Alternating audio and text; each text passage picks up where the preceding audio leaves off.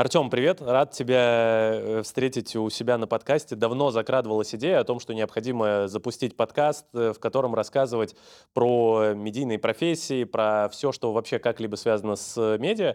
Я сегодня здесь выступаю от лица студии «Бэкграунд», от лица продакшена «Бэкграунд». У нас уже достаточно много опыта, поэтому, наверное, постараюсь какие-то узкоспециализированные больше темы спрашивать.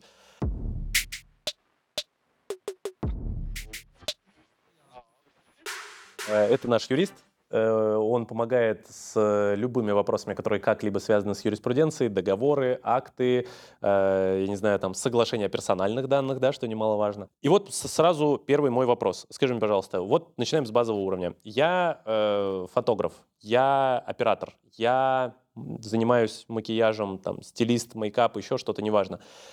Мне звонит человек, говорит, так-то, у нас съемочка, подъедь, необходимо будет 2 часа там твоего времени, или сутки, неважно. Оплачиваю, значит, столько-то денег, по факту тебе на карточку кину. Все окей? Смотри, здесь нужно подойти к этому вопросу, можно подойти двояко. Да? С одной стороны, если мы говорим о том, что мы там с тобой договорились, да, что ты мне являешься заказчиком, я там каким-то исполнителем и так далее, в случае, если мы не оформляем наши с тобой договоренности в каком-то твердом, скажем так, варианте, в виде там бумажного соглашения либо электронного соглашения, то у нас возникают риски, мои риски или там твои риски как исполнителя. А базовый риск – это риск неоплаты. Да? Причем самое интересное, что данный риск может реализоваться не только там, у какого-то третьего заказчика, которого ты не знаешь, никогда не видишь, но, к сожалению, по моей практике, довольно-таки часто данный риск реализуется и в формате дружеских отношений, дружеских там, партнерских отношений и так далее. Безусловно, конечно, такой вариант взаимодействия существуют определенные нюансы в плане там, судебного доказывания, взыскания каких-то там выполненных работ или платы за этих выполненных работ, там, собирание какой-то там переписки, имейлов, какого-либо иного преддоговорного взаимодействия. Подожди на секундочку. То есть я правильно понимаю, гипотетически, даже если мы не заключили договор, но мы там, допустим, с тобой обсудили как-то это там по почте, не знаю, или еще как-то, то я потом могу с этими бумагами, гипотетически, опять же, могу прийти в суд и что-то даже доказать? Теоретически, да. Если мы с тобой в рамках преддоговорного взаимодействия достигли всех существенных условий относительно нашего дальнейшего взаимодействия, стоимости, сроки, объеме, то, в принципе, в теории это можно доказать о том, что действительно такой заказ был, действительно мы с тобой договорились о чем-то, действительно заказчик должен оплатить эти работы. И то, что... и это будет стоить всего лишь 13% налога, да? С той суммы, которая будет выплачена? В любом случае, если ты участвуешь в правоотношениях как физическое лицо, налог составляет 13% в порядке уплаты НДФЛ. То есть подается декларация 3 НДФЛ по окончанию года. Да, я просто почему спрашиваю то, что, обычно в сообществе, сообщество видео, там, медиа и так далее, все-таки, это воспитанные там люди, все прекрасно понимают, и поэтому большинство продакшенов даже в какой-то критической ситуации, они за свой счет это все закрывают, лишь бы со своими подрядчиками разойтись на хорошей ноте, особенно если подрядчик хороший, его вообще не хочется терять. То есть если у тебя реально крутой оператор, ты же не будешь его кидать, это бессмысленно. Но я знаю точно, что бывает такое частенько, что у продакшена есть заказчик, и этот заказчик оплачивает постоплатой. И потом что-то там произошло, и продакшену не заплатили. И бывают те продакшены, которые просто физически не могут дальше выполнить какие-то... не то, что не могут, не так сильно хотят, назовем это так. Ты понимаешь, как раз-таки... Наверное, не стоит обсуждать ситуацию, когда все хорошо, когда все замечательно, твое взаимодействие там, с твоим контрагентом, оно строится на супердоверии каком-то или супер там, классных отношениях и там, супер там, платежной дисциплине. Мы все-таки сейчас говорим о неких нюансах, когда возникают некие проблемы в рамках там, взаимодействия какого-то. И здесь... Собственно, договор является тем мостиком, скажем так, безопасности, который может позволить тебе без особого труда получить оплату за выполненную тобой работу. Я, честно тебе скажу, и сам тоже грешил поначалу такой истории, что ну вот мне нужна какая-нибудь бумажка. Ладно, если это какой-нибудь там простенький актик, да, где, в принципе, самая главная строчка – это то, что заказчик не имеет претензий, выполнено в полном объеме там и все остальное. Но если это какая-то чуть более сложная вещь, особенно я помню, когда только начинался вопрос по продакшну и по работе по договору, там вот первые версии договоров, они, конечно, я сейчас это понимаю, что они вообще ничего не учитывали. И вот то, что я скачал из интернета, это такая Филькина грамота, как бы, что... Ну, проще самому от руки написать, это будет круче, чем вот то, что там скачивается. Безусловно, здесь надо сказать, что и да, и нет. Да? Простенький договор из интернета – это всяко лучше, чем честное слово, написанное в WhatsApp. Не спорю. Безусловно, такая ситуация имеет место быть, если это какой-то начальный этап начала своей трудовой деятельности, начала своей профессиональной деятельности в медиасфере. Но если же мы все-таки говорим о каком-то постоянстве, о неких постоянных услугах, оказываемых в этой сфере, то, конечно, здесь стоит позаботиться о неком правовом бэкграунде, некой правовой ситуации, связанной с твоей деятельностью.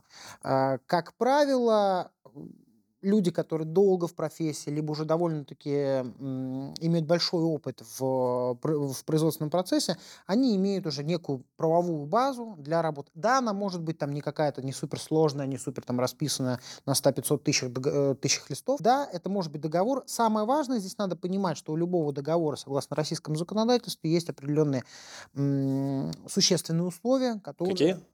Какие? Как вариант в нашем случае это объем работы, срок работы и оплата работы. Да. Угу. То есть очень грубо говоря, как звучит вот самый простейший договор из двух предложений там, для фотографа. Если в самом простом варианте, да. Вот мы не учитываем сейчас правовые нюансы. А да, говорим, конечно, самый простой вариант. Самый простой вариант это что делаешь, да. Как быстро делаешь. То есть произвести фотосъемку, да. Это, как это называется, исполнитель обязуется произвести да, фотосъемку, да. Дальше объем. Объем там, сколько? То есть, в размере 200 фотографий. Из там сколько ты обработаешь, сколько ты там с постом отдашь, сколько ты без поста отдашь, да. Сколько ты там оригиналов, как быстро ты это сделаешь и сколько ты за это получишь. Ага. Это вот, собственно, основные такие условия, о которых мы сейчас базовые говорим. Безусловно, надо понимать, что договор... Это достаточно свободная ситуация, за исключением обязательных условий, которые ты можешь наполнить всем, чем тебе нравится. Если у вас, допустим, в плане съемки у вас есть какие-то специфические аспекты, что у вас там серия съемок, допустим, или это какие-то там очень сложный продакшн там, с 3D-дизайном каким-то, там, не знаю, ну, с чем угодно, здесь, конечно, желательно... либо в основном теле договора, либо в приложениях к этому договору, как заказ на ряд условно, или там в тех заданиях, да, расписать детально, что вы хотите получить, что заказчик хочет увидеть, что, как это видит исполнитель, для того, чтобы на этапе сдачи этих работ не возникало неприятных ситуаций о том, что такие, кстати, у меня тоже такие были кейсы, когда заказчик говорит, слушай, ну типа круто, ты все снял, но я имел в виду не это. Основная суть договора состоит в том, что, подписывая договор, стороны заявляют о том, что они пришли к согласованию всех... Это я понимаю, да. Это вот ты говоришь такие базовые вещи. Я чуть-чуть хочу углубиться. По практике могу тебе сказать. Вот самая, наверное, одна из самых распространенных вещей. У нас есть заказчик, значит. Мы снимаем видео. Идея такая, что на первоначальном этапе мы все обсуждаем, предлагаем концепцию, мы делаем презентацию и так далее. Заказчик смотрит, говорит, да, классно, мне нравится. Мы такие, окей, переходим дальше. Мы говорим, давайте теперь смета. Мы выписываем смету, как, где, что стоит и так далее, финальная цена. Показываем заказчику, заказчик говорит, да, окей, можем делать. Мы в этот момент мы подготавливаем договор. Ну, у нас, соответственно, это наш стандартный договор. И к этому договору в идеале прикладываем, значит, сценарий, раскадровку, еще что-то. Заказчик со своей стороны тоже подписывает, что он с этим ознакомлен. Потом мы, соответственно, производим съемку, все остальное делаем и так далее, показываем там черновой монтаж заказчику, заказчик говорит, а вот здесь вот я чуть-чуть по-другому это видел, давайте вот здесь вот возьмем и вот это вот поменяем, или там бывают иногда заказчики некоторые, которые говорят, а давайте это до съема организуем. Понятное дело, что мы в такой ситуации обычно говорим, проблем никаких, вот смета на досъем, платите, давайте доснимать, давайте переснимать. Хотите, вообще все это выкинем в урну, там заново сделаем. Никаких проблем, любой каприз за ваши деньги, естественно. Вот. Но если вдруг заказчик на этом моменте залупается и говорит о том, что нет, я хочу совсем по-другому. Тут, я так понимаю, мы встаем в позицию выбора. Либо мы идем навстречу заказчику, там что-то за свой счет делаем и так далее, либо мы можем всегда сказать о том, что слушай, вот смотри, вот бумага, вот твоя подпись, соответственно, какие вопросы? Вот как раз об этом я и говорю. ситуация, когда ты не прописываешь детально то, что ты хочешь, то, что ты делаешь, и как ты это делаешь, в каком объеме, в каком формате, порождает вот такие ситуации. То есть разберем, ну, условно, две ситуации, да, когда это какой-то простенький договор, в котором нет никакого приложения, нету понимания, согласования между сторонами объема работ, как они будут выполнены, в каком формате. И в этом случае, допустим, заказчик приходит и говорит вот такую ситуацию. Здесь уже довольно-таки сложно со стороны исполнителя говорить о том, что нет, мы договаривались о другом, потому что это не согласовано договором, либо там перепиской, либо еще чем-то. Как правило, такие вещи все-таки желательно согласовывать в рамках технического задания к конкретной съемке. Вторая же ситуация, когда мы, допустим, вот как делается на бэкграунде, когда расписывается полностью детально все раскадровки, все детали, какое количество камер, съемочного персонала, что делается, на каких локациях, какой скаутинг и так далее, и так далее. Здесь уже со стороны заказчика тяжело говорить о том, что я видел это не так, потому что с заказчиком... Я тебе честно скажу, заказчик это легко говорит. Очень легко, его вообще ничего не смущает. Все замечательно, но с правовой точки зрения здесь получается ситуация, при которой исполнитель себя защищает, согласовывает это все. То есть он может всегда сказать, либо, как ты правильно сказал, либо пойти навстречу своему заказчику, сказать, слушай, дружище, окей, у нас прописано вот так, но мы от себя тебе там... Не, это вот самое основное, что, ну, по крайней мере, как я вижу себе основной плюс, это то, что появляется выбор. И этот выбор ты можешь уже дальше использовать. Если вдруг по какой-то причине, я, конечно, ну, не скажу, что прям встречал каких-то вот супер отпетых заказчиков, но бывают некоторые заказчики, которые, ну, вот это там, допустим, я не знаю, их там первый опыт, да, работы с такой, и они просто не понимают еще до конца, и, может быть, там, когда от продакшена с ними разговаривал, там, я не знаю, продюсер, режиссер или еще кто-то, может быть, они там не до конца четко донесли так, чтобы вот прям в глазах аж виделся этот ролик уже, знаешь, у заказчика. Тем более, опять же, как это обычно происходит, все, у кого во что гораздо воображалка, тот как бы то и придумывает. У кого-то это там... Иногда это очень сильно отличается от видения режиссера. Но вот этот выбор, самое основное, которое у тебя появляется, и ты можешь в любую секунду сказать о том, что типа все, чуваки, ну как бы нет. Я хотел тебя спросить, все же чуть-чуть назад возвращаясь, есть же еще и не только вопросы правовые по поводу заключения и незаключения договора, есть еще и другие вопросы, если у тебя нет дохода, допустим, официального, ты работаешь... Ну, по факту это в черную называется. Ты работаешь в черную. Соответственно, ты принимаешь там денежки себе на карту, я не знаю, там переводом или еще как-то и так далее. Ну что лукавить, большинство иногда наоборот говорят, типа, киньте мне обязательно на Тинькофф, потому что Тинькофф как бы меньше там трогает за всю эту вот историю и так далее. Ты что-нибудь знаешь об этом? Переводы на карту, там какие-то подтвержденные, неподтвержденные доходы. Вообще, что будет с людьми, если вдруг там кукукнет где-то? Вот смотри, по поводу того, что Тинькофф лоялен, я не знаю там внутреннюю кухню самого банка, но могу сказать так, что есть определенная законодательная база, по которой работают все банки. Есть там различные законодательные акты, связанные там с противодействием отмыванию доходов, иные акты. И говорить о том, что там какой-то определенный банк, он более лоялен или менее лоялен, ну, наверное, не стоит на это уповать, потому что все сводится к единой базе для всех банков. Да? Где-то более строгий подход, где-то менее строгий. Это что касается нормативного регулирования этой деятельности. Что касается контроля, безусловно, да, банки являются участниками налогового контроля. То есть налоговая инспекция в случае, если ей это будет необходимо, либо в случае там текущего какого-то контроля, может запросить выписки у банка в межведомственном формате, условно это назовем так, и получить доступ к операциям по счету конкретного лица и задать определенные вопросы. Почему у вас расходов больше, чем ваших заявленных доходов, откуда деньги? И такие ситуации на сегодняшний день очень-очень часто встречаются, когда налоговая инспекция задает эти вопросы, и люди сталкиваются с очень неприятными последствиями, в частности, по доначислению налогооблагаемой базы, по доначислению налогов. Причем самое интересное, что подход, скажем так, регулятора в виде налоговой инспекции, он не выборочный и не точечный.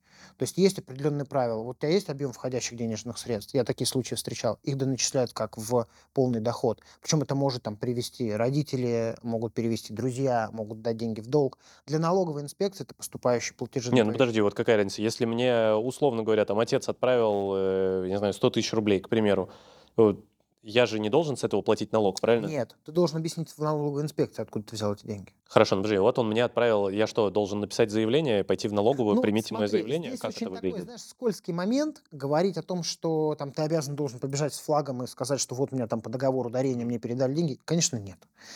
Безусловно, нет. Могут возникнуть ситуации, допустим, вот я знаю некоторые банки, которые блокируют счета со словами, что мы не знаем, откуда эти деньги, дайте пояснение, пожалуйста. Не, ну, скорее всего, это не так прилетит. Скорее всего, тебе, условно говоря, родственники перевели, там, допустим, 100 тысяч рублей, и где-то еще ты там заработал еще 100 тысяч рублей. И вот когда тебе эти еще 100 тысяч рублей приходят, они, соответственно, задают вопрос, как бы, что это такое. Смотри, и ты дальше уже сам думай, как ты что будешь объяснять. Здесь правильно? Надо понимать, что мы не говорим о разовых каких-то шабашках, где-то человек подзаработал, там, пятерик, там, десяток. Не, ну, конечно, если мы говорим, опять же, о тех же самых операторах, которые получают свой основной доход, а там, как бы, деньги иногда бывают ощутимые. Да, мы говорим сейчас о системности какой-то определенной, каком-то постоянных транзакциях, постоянных поступлениях. Соответственно, с банковской службы безопасности, либо там службы финансового мониторинга банка, конечно, контролируют эти вещи. И есть определенные правила, разработанные мегарегулятором в виде Центрального банка, по ограничению таких операций. Допустим, некоторые банки блокируют доступ к мобильному приложению, так называемому средству дистанционного обслуживания. Ну хорошо, смотри, пока... Давай я вот так вот интересно попробую сформулировать. Пока я занимаюсь проработкой договора, да, для того, чтобы все вывести вот в белое русло и сделать из себя вот максимально, значит, сознательного гражданина, который делает все так вот, как по букве закона и требуется. Вот пока я это делаю, я же все равно должен как бы как-то себя содержать, там что-то делать, и я по-прежнему получаю эти платежи и так далее. Как сделать так, чтобы я получил максимальную отсрочку до момента, пока я не переведу все это в белую, чтобы мне никто ничего не сделал? Какого рода отсрочку, понимаешь? 3 НДФЛ ты подаешь ежегодно. Год тебе отсрочки. То есть в течение года ты можешь это все приводить там, к определенному обязательству, к определенным каким-то правовым схемам работы. Допустим, есть очень распространенная ситуация, когда договор заключается уже после приема денежных средств с ретроспективной оговоркой. Допустим, делается оговорка в договоре о том, что правоотношения урегулированы настоящим договором, применяются там, с такой-то даты.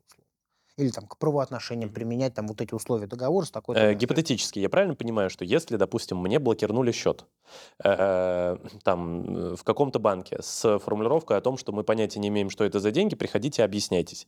Чисто гипотетически я могу с каким-нибудь человеком, условно говоря, сделать договор, по которому именно по нему человек мне переводил, соответственно, деньги. И дальше прийти с этим договором в банк и сказать, вот, смотрите мой договор, вот мне по нему дали наличные средства. Ну, смотри, чисто в теории, да. Чисто в теории. Опять же, насколько это устроит твой обслуживающий банк. То есть здесь надо понимать, что... Скажем так, оценку доказанности твоих доходов осуществляет не машина, ее осуществляет человек. Определенно конкретный специалист банка, который занимается оценкой вот тех документов, которые ты представил. Если ты сможешь его убедить, да, пожалуйста. Если ты не сможешь, значит, у тебя будут какие-то дополнительные вещи. Вплоть до закрытия счетов или, там, скажем так, неофициального. Ну, подожди, давай так. Вот гипотетически я, значит, смог обосновать в виде вот договора, там, не знаю, еще чего-то, какое-то определенное поступление средств и так далее. А сотрудник банка сказал, нет, я вам не верю. Это можно обжаловать. Я вам не верю, вы жулик. Есть определенные, естественно... Ты говоришь, так, подожди-ка, жулик, сейчас я тебя на место поставлю. Смотри, какая ситуация. Надо понимать, что банки — это тоже не бесконтрольная какая-то субстанция, которая существует там в российском рынке. Есть мегарегулятор в виде Центрального банка. Кстати, на удивление, на мой взгляд, после налоговой инспекции, это наиболее прогрессивный контролирующий орган, который очень четко контролирует рынок. Он понимает какие-то тенденции в рынке, он понимает, как они работают, и, как правило, он действительно помогает разобраться в сложившейся ситуации. Если тебя действительно каким-то образом ущемили твои права, каким-то образом неправильно оценили твои действия и так далее, мегарегулятор позволяет это делать. Относительно недавно были вот эти нашумевшие случаи с блогерами и так далее. Там не будем называть фамилии, все прекрасно, все фамилии 10 тысяч миллионов раз слышали во всех новостях.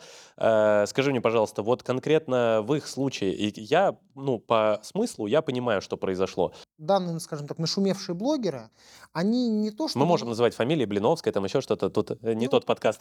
Я просто так их назвал, потому что я всех не помню, кого там за жопу взяли, но смысл, да. Соответственно, Лерчик и, по-моему, Блиновская. Там смысл какой? Если говорить верхним уровнем, не вдаваясь в подробности, суть какая? Они использовали некий правовой режим, налоговый режим, который позволяет платить, скажем так, упрощенную ставку по налогу. Да? Mm-hmm. У этого... Конкретно это ИП на упрощенке УСН. Ну, либо там ИП, либо ООшка. Я, честно говоря, в детали не вдавался. Не могу тебе сказать, какая там детальная, какой налоговый маневр был использован.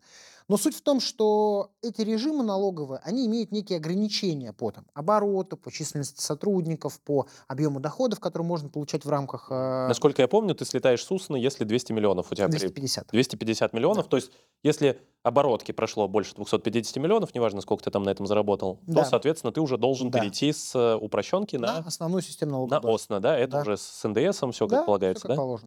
Соответственно, вот конкретно с этими блогерами, там, насколько я помню, была ситуация именно в том, что они использовали методы дробления бизнеса. То есть они брали все свои доходы, раскидывали по нескольким, скажем так, образованиям, нескольким там, ООшкам, ИПшкам и так далее, и тем самым использовали упрощенную систему налогообложения. Опять же, я повторюсь, что налоговая инспекция на сегодняшний день – это очень прогрессивная, наверное, самый прогрессивный контролирующий орган, который прекрасно знает, как отслеживать налоговые маневры, как их доказывать, как их компилировать, как собирать доходы и так далее, и так далее. Там на самом деле огромное количество инструкций, огромное количество признаков налоговых маневров, огромное количество техник расследования этих вещей и так далее, и так далее. Но смотри, у меня все равно вот возникает вопрос. Может быть, это какое-то мое, знаешь, неправильное чувство справедливости или еще чего-то, но вот я открываю ООО, допустим, там... я не знаю, реклама, да, вот суть моего ООО, чем я занимаюсь, основной АКВЭД, значит, реклама. Мне приходит какое-то количество денег. Я в какой-то момент понимаю, значит, что это количество денег, оно, я уже подхожу к лимиту. И либо дальше я перехожу на общую систему и, соответственно, теряю на этом ощутимо минимум 13%, то есть 7% на УСНе и там 20% на ОСНе. Вот я теряю уже 13%, а как бы, ну там, условно, 250 миллионов, если мы возьмем 13%, это ощутимая сумма, очень ощутимая сумма. Я открываю второе ООО, правильно? Это вот суть этого, примерно, суть этого маневра, да? Я открываю второе ООО и начинаю через него деньги гнать, к примеру, или там на свое ИП загоняю, или еще как-то. И вот дальше иду опять до лимита, пока не упрусь. Потом опять уперся, хоп, открыл третье ООО. Ведь законом Российской Федерации не запрещено открывать ООО и вести по ним не одинаковую запрещено. Деятельность. Совершенно верно. Но здесь есть, надо оговориться, что налоговый маневр может быть законным каким-то, да, там, обоснованным, если он не преследует цели избежать повышенного налогообложения. То есть если ты, допустим, совершаешь дробление бизнеса с целью исключительно снизить налогооблагаемую базу, это преследуется по закону. Потому что логика законодателя, она, в принципе, абсолютно понятна, абсолютно прямолинейна. Ты зарабатываешь много, у тебя должны быть соответствующие обязанности в виде налогов. Будь любезен их, пожалуйста, заплати. Ну, я согласен, 250 миллионов в год, это как бы... Это совершенно дохера, извините меня. Это не 3 копейки из карманов стырить, да. Здесь говорится... Это своего рода, получается, это, как он называется, налог на богатых? Ну, если прям совсем грубо говорить, наверное, да, это можно сказать, что это как некая прогрессирующая ставка, что ты вот был на упрощенке, тебе дали какие-то... Вернее, ты сначала был самозанятым, тебе дали 4%, там, потом ты стал ИПшником, тебе дали 6%. На супер маленьком уровне тебя вообще не трогали? Ну да. Ты такие, ладно, это самое. Потом, значит, самозанятый, потом упрощенка, потом уже ОСН. В грубой форме скажем, что да, именно так. То есть, и, соответственно, в сухом остатке мы получаем, что налоговая инспекция, она дает тебе право зарабатывать, пожалуйста, на самом деле довольно-таки у нас скромные налоги, если глобально посмотреть по мировой системе налогообложения, у нас действительно скромные налоги. Ну смотри, сколько вот так вот гипотетически, это опять больше разговор на кухне какой-то, но тем не менее, допустим, я на упрощенке до 250 миллионов, да, и дай бог дожить до них. Соответственно, у меня, получается, есть 6%, которые я отчисления в... этот, как он называется, господи, налог, соответственно, упрощенки. Дальше у меня есть еще 1% со всего, что свыше 300 тысяч рублей. Это взносы в фонд ФСС. Насколько я помню, фонд социального страхования, или как он там правильно называется. Да. Он сейчас объединился, как я не знаю, как он. Да-да-да, я тоже не очень помню. И, соответственно, как бы, что у меня еще? Ну, все остальное это от банка уже зависит. Да. То есть все. Вот по факту получается, что я за 7% могу вести свой бизнес. Да. Сейчас в связи с участившимися случаями релокации и так далее, когда человек фактически находится за пределами Российской Федерации, но доход получает здесь, в России. Какие-то вышли недавно обновления. Ты что-то про это слышал? Там они вышли недавно, есть понятие налогового резидентства. Здесь тоже надо понимать, что в Российской Федерации ты признаешься налоговым резидентом, если ты проживаешь на территории Российской Федерации более 183 дней в году. Почему 183? Потому что 365 разделить на 2, это будет 182. Я понял, плюс 1. Так. Плюс 1. Да-да. Соответственно, тут возникает следующая ситуация. У меня был такой, скажем так, случай тоже, что если ты проживаешь более этого срока в другой стране, ты перестаешь быть налоговым резидентом Российской Федерации. И по возвращению на территорию России, если ты устраиваешься на работу, к сожалению, твой подоходный налог будет достигать 30%. Пока ты не проживешь 183 дня на территории Российской Федерации. Вот у меня ситуация. Я, значит, на удаленке работаю в российской компании. Сам нахожусь не в России.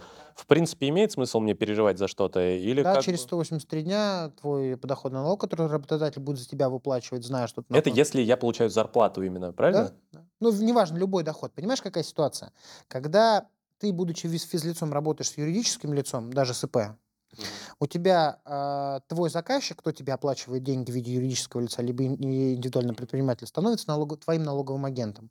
Российское налоговое законодательство построено таким образом, что если плательщиком является юридическое лицо, либо ИП, оно обязано удержать с тех доходов, которые он тебе перечисляет, подоходный налог. 13%. 13%. Это обязанность юридического лица. В противном случае ФНС начислит эти налоги юридическому лицу. Угу, я понял.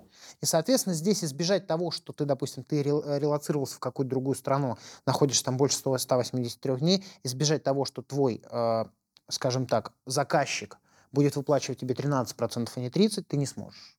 Хорошо, а если у меня юрлицо какое-нибудь типа ИП, ну, не юрлицо, а особый статус физлица ИП? Ну, допустим, да. Мне на ИП перекидывают по договору какому-то определенному денежке. ИП зарегистрировано на территории Российской Федерации. Да. У юридических лиц налоговое резидентство по месту регистрации. То есть, соответственно, пройдет год, правильно? Я подам налоговую декларацию. Все как обычно. Да, и мне налоговая скажет, погоди-ка, а у тебя тут есть нюанс. За 180 дней ты там платишь секундочку, так, а потом... Здесь вопросик. Если тебе выплачивают как физическому лицу, безусловно, так и будет. Тебе повысят налоговую ставку. Если тебе выплачивают как индивидуальному предпринимателю, да. Что изменилось-то? Индивидуальный предприниматель никуда не делся. Он ведет свою предпринимательскую деятельность на территории Российской Федерации. То есть я, если уехал, то самый простой для меня вариант – это заехать назад, зарегистрировать ИП.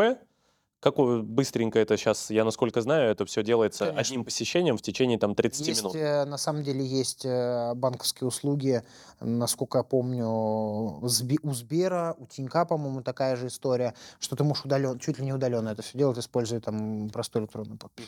Вот я к тому, что для меня самый идеальный способ, это для того, чтобы, во-первых, это и так снизит мою налоговую нагрузку с 13% до 7%, правильно? Да. И плюс я еще и в случае, если я провожу больше 183 дней за границей, соответственно, ко мне не будет никаких вопросов, потому что это будет юридическое лицо будет находиться по-прежнему на территории Российской Федерации. Да, конечно. Но это не юридическое лицо, да. Ну, да, особый статус физлица, назовем это так. А с пропиской ничего не произойдет? Если я прописан в России, где-то в каком-то городе, но меня нет больше 180 дней. Пожалуйста. Никаких проблем. Ну, то есть, получается, это, на текущий момент это пока еще не закрытая лазейка, назовем это так. Ну, не то, что это лазейка, почему? Ну, как бы презюмируется, что ты, будучи индивидуальным предпринимателем, ты ведешь свою предпринимательскую деятельность на территории России. То, что ты физически, там, я не знаю, делаешь продакшн, находясь там в любом другом государстве, это не значит, что юридическое лицо оказывает услуги не в России. Я понял. Там есть как бы определенный... Ну, то есть вот самый простой статус, это способ... Не платить 30%. Да, не платить 30%, да, и вот не лишаться, вернее, ты в любом случае лишишься налогового резидентства. Как физическое лицо, да, конечно. Да. Ну и, наверное, вопрос еще, который меня также волнует, это авторское право. Так. Почему он меня волнует? Я тебе сразу скажу. Во-первых, потому что продакшн, да, и мы с тобой не раз это уже и так обсуждали. Во-вторых, потому что... Заказчики часто об этом сами не в курсе вообще. Кроме каких-то крупных заказчиков, у которых свой огромный штат юристов, которые как бы сами к тебе придут и скажут, так, погоди-ка, ты нам вот это еще должен, вот это должен передать, и вот это должен передать. Что за авторское право? Как оно передается? Ну, какие-то базовые такие вот вещи. Давай тоже сейчас не будем глубоко нырять в эту тему, потому что она очень обширная, очень объемная, много дискуссионных вопросов. Верхнеуровнево поговорим об этом. Если верхнеуровнево, мы говорим, что есть там, скажем так, две составных части. Да? Есть авторское право, то есть право быть автором какого-либо произведения, либо аудиовизуального изображения, всего чего угодно. Оно неотделимо не передается, не может быть там умалено каким-либо образом. То есть человек, который там является автором картины, он всегда будет автором, независимо от того, у кого эта картина находится. Дальше вторая часть — это исключительные права на определенное произведение, так или иначе созданное, там, либо это аудиовизуальное произведение, композиция, может быть, там, картина какая-то, фотография и так далее, и так далее. Вот исключительные права, они являются предметом гражданского оборота, они могут быть передаваться, сдаваться условно в аренду по лицензионному договору, они могут там отчуждаться и так далее, и так далее. Тот вопрос, который ты сейчас поднял относительно заказчиков, и многие действительно об этом не знают, это передача исключительных прав от автора к тому или иному продакшену. Потому что по умолчанию это очень частая проблема, очень часто встречается в договорных конструкциях, что заказывая там условно какие-то вещи или нанимая какого-то подрядчика, не предусматривают вопрос, связанный с передачей исключительных прав по результату этих действий. И, к сожалению или к счастью, но базово эти исключительные права остаются у автора, если в договоре отдельно это не было поименовано, не был предусмотрен порядок передачи исключительных прав. Аналогичная ситуация, на самом деле, тоже была на практике и довольно казуистичная, когда работник нанимается в компанию, и его трудовым договором не предусматривается передача исключительных прав на служебное произведение. Давай на секундочку тормозну. Смотри, я правильно понимаю, что рассмотрим две ситуации. Я заказчик, у меня есть какие-то исполнители. Я у этих исполнителей, если это там картина, какой-то рисунок, видео, аудио или любая какая-то там, я не знаю, как это называется, результат интеллектуальной деятельности, вот так это называется. Ну, наверное, давай так. Да, наверное. Вот какой-то у тебя результат интеллектуальной деятельности, который происходит, автор должен передать мне, как заказчику, исключительное право для того, чтобы я мог этим пользоваться, как распоряжаться, будто собственным, своим собственным. Ограничивать, да? Ты не можешь называться автором этого произведения. Но ты можешь его там сдавать в аренду. Я вообще, в принципе, не могу стать автором, если это сделал не я.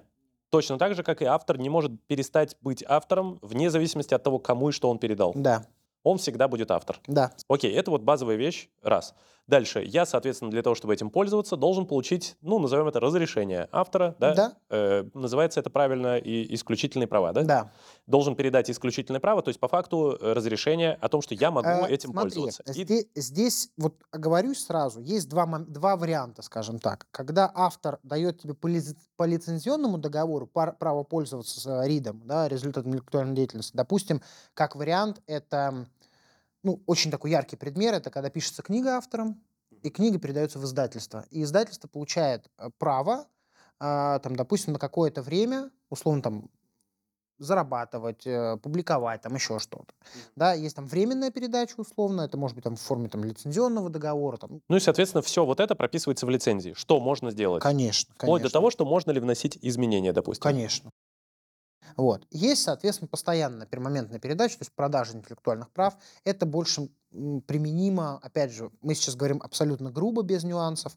Это применимо там, к аудиовизуальным произведениям, например, к фотографиям. Да? То есть когда исключительные права на публикацию этих фотографий, извлечение прибыли из этих фотографий. Там ты, условно, фотограф продает свои снимки журналу и так далее, и так далее. Здесь мы говорим исключительно о продаже и об отчуждении интеллектуальных прав на результаты интеллектуальной деятельности.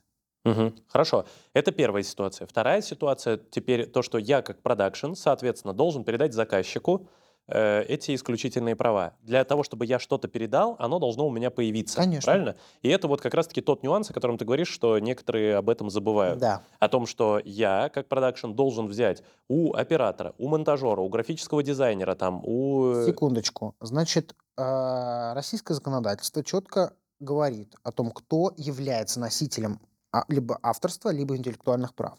А технический персонал, который осуществляет техническую функцию, гаферы, операторы... Я понял, хелперы и так далее. Хелперы, они не являются носителями исключительных прав. Визажисты, стилисты. Не являются. Если сам по себе визаж или там боди-арт какой-то не является результатом интеллектуальной деятельности, либо искусством, либо изображением каким-то и так далее, и так далее.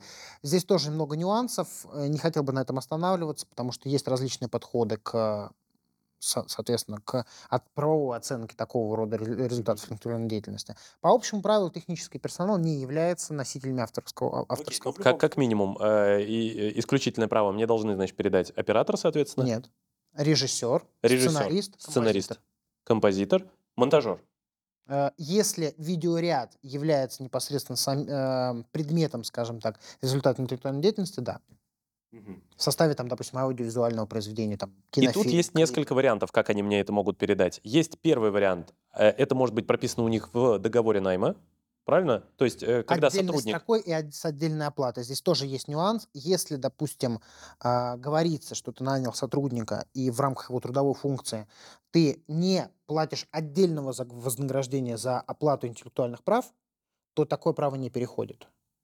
То есть даже если прописано, что, значит, сотрудник отчуждает мне все исключительные права и так далее...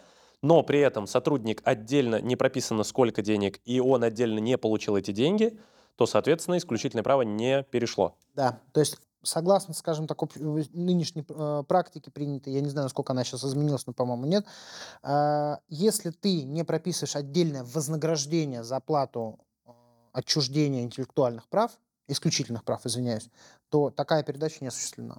Угу. То есть, соответственно, есть два варианта. Первое, это я делаю это в рамках договора найма, и там все это отдельно прописано, учтено и так далее, и плюс я, соответственно, это и оплатил. Либо второй вариант, это я заключаю конкретно договор на какую-то конкретную... Договор об отчуждении исключительных прав. Да, на какую-то конкретную там, картину, работу там, и так далее, неважно. Соответственно, это отдельный договор, он так и называется договор отчуждения... Отчуждение исключительных прав, да, совершенно верно. И, соответственно, я могу также, если я нанимаю на какую-то конкретную работу сотрудника, привлекаю там попроектно, то я также в рамках общего договора могу это прописать с отдельными вот вознаграждениями. Ты должен это сделать. Потому что да. Очень часто ситуация, как правило, в медиасфере это все-таки встречается реже, потому что здесь больше, скажем так, различных споров относительно интеллектуальных прав, исключительных прав на различные произведения. Очень часто вот такой казус встречается в IT-секторе, когда, допустим, крупная компания-разработчик нанимает кучу там ребят, которые пишут там какие-то, создают какой-то результат, и они не предусматривают передачу исключительных прав на этот результат, и потом сталкиваются с определенными проблемами, связанными с взысканием каких-то вознаграждений, выплат и так далее, и так далее. Хорошо, вот вопрос. Допустим, я режиссер или сценарист, написал какой-то сценарий. По моему сценарию, возможно, даже мне заплатили там как-то на карту, что-то скинули и так далее. Потом, используя мой сценарий, я точно знаю, допустим, что на 100% это только мой сценарий, отсняли какую-то рекламу, запустили ее на телек. Я как сценарист что могу сделать? Смотри, здесь мы возвращаемся к изначальному тезису о договоре. Да, ну понятно. Да, могу есть... либо забить и сказать, ладно, окей, счет будущих работ. Вроде как бы я уже деньги получил, вроде как бы не очень красиво будет идти там чем-то заниматься таким. Либо, второй вариант, ты можешь обратиться к производителю этой рекламы, либо там к продакшену, кто это сделал, сказать, ребят, как бы с какого перепуга вы используете мой сценарий, без моего разрешения. Я думаю, тут даже, знаешь, какая ситуация может встретиться, то, что меня попросили написать сценарий просто так, для какого-то видео.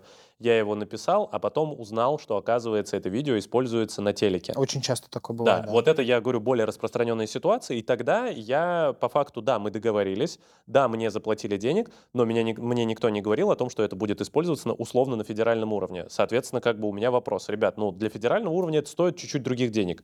Ты понимаешь, тут вопрос... Все, опять же, это уже нюансы начинаются какие-то, но нужно будет конкретно смотреть, на какую ситуацию, какие были договоренности, как они там оплачивались, о чем вы изначально договаривались. Потому что по умолчанию, если ты продал свои исключительные права, ты их продал. Все, у тебя их нет. И у тебя приобретатель исключительных прав уже имеет право использовать это так, как он считает нужным. И извлекать прибыль в том объеме, в котором... Но опять же, если в том случае, когда мне просто скинули на карту, то о каких правах? Ничто никуда не перешло. Да, потому конечно, что нет основания. Конечно, нет договора, потому что у нас как в законе сказано? Гражданский кодекс говорит, что передача исключительных прав оформляется исключительно только в письменном виде. Хорошо, а вот если вот у меня договорчик о том, что, значит, в договоре написан предмет договора, это значит, исполнитель обязуется написать сценарий. Написать сценарий — это первый момент, это непосредственное действие, да. И передать исключительные права. Вот если написано просто написать сценарий, там не написано ничего про исключительные права. Значит, исключительные права остаются у сценария. Значит, мне за работу заплатили, что я сел и написал.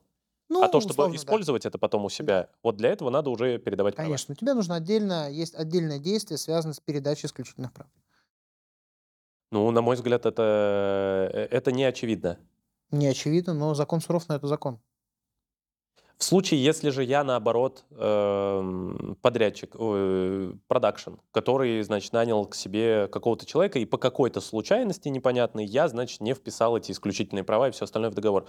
У меня есть какие-то шансы кому-то что-то доказать, что вот оно для этого было? Заказчик прекрасно понимал, что он передает не только, значит, что он не только должен сесть и написать, но в том числе, что он будет это передавать мне, и это будет использоваться где-то, и что я это буду использовать. Если я смогу доказать, что исполнитель был в курсе об этом, обо всем, это как-то повлияет? Нет. Ну, ты можешь только пойти и сказать своему юристу, что он, ну, не очень хороший юрист. Угу. А глобально, возвращаясь к изначальному тезису, закон четко прописывает, что передача исключительных прав осуществляется исключительно в письменном виде. Окей. Соответственно, если кратко резюмировать, значит, первое, в идеале надо стараться делать все по договору. Да. В идеале все, что на текущий момент тебя волнует и гипотетически может начать волновать через какое-то время, должно быть в договоре. Соответственно, это не означает, что желательно никакие вещи не оставлять на веру. Да. Желательно все, что даже гипотетически может пойти не так, то по известному закону оно пойдет не так. Да, но это должно быть в договоре. Если ты не можешь это сделать самостоятельно, привлекай юриста, обговаривай с ним все свои хотелки, как, что, где и так далее, потому что юрист не знает твоих нюансов, твоего бизнеса, он может примерно ориентироваться и так далее. Но, грубо говоря, если это какая-то ниша типа фотостудии, да, безусловно, есть юристы, которые там сделали несколько фотостудий, но это не означает, что это будет, этот договор будет отвечать, да, конкретно твоему случаю. Здесь бы я немножко скорректировал. По умолчанию лучше иди к юристу. Если совсем все плохо, у тебя нет возможности сейчас обратиться к юристу, на худой конец ты можешь воспользоваться подручными средствами, различными правовыми... Ну, я понял, каталогами, справочниками, да, интернетом, назовем это так. Да. Скажи мне гипотетически, вот эти все чат-ГПТ и прочее все, к ним можно обращаться с вопросом договора? Ты понимаешь, как тебе объяснить? Чат-ГПТ — это очень актуальная сейчас тема, все-таки это то же самое, что ты задашь правильный поиск в интернете. Просто тебе это выдадут не в формате кучи страничек, где ты можешь подчеркнуть здесь кусочек, там кусочек и тут кусочек, а скомпилируют в некую сущность в виде договора. Сказать, что там, допустим, нейросети на сегодняшний день могут формулировать классные, крутые договоры, нет.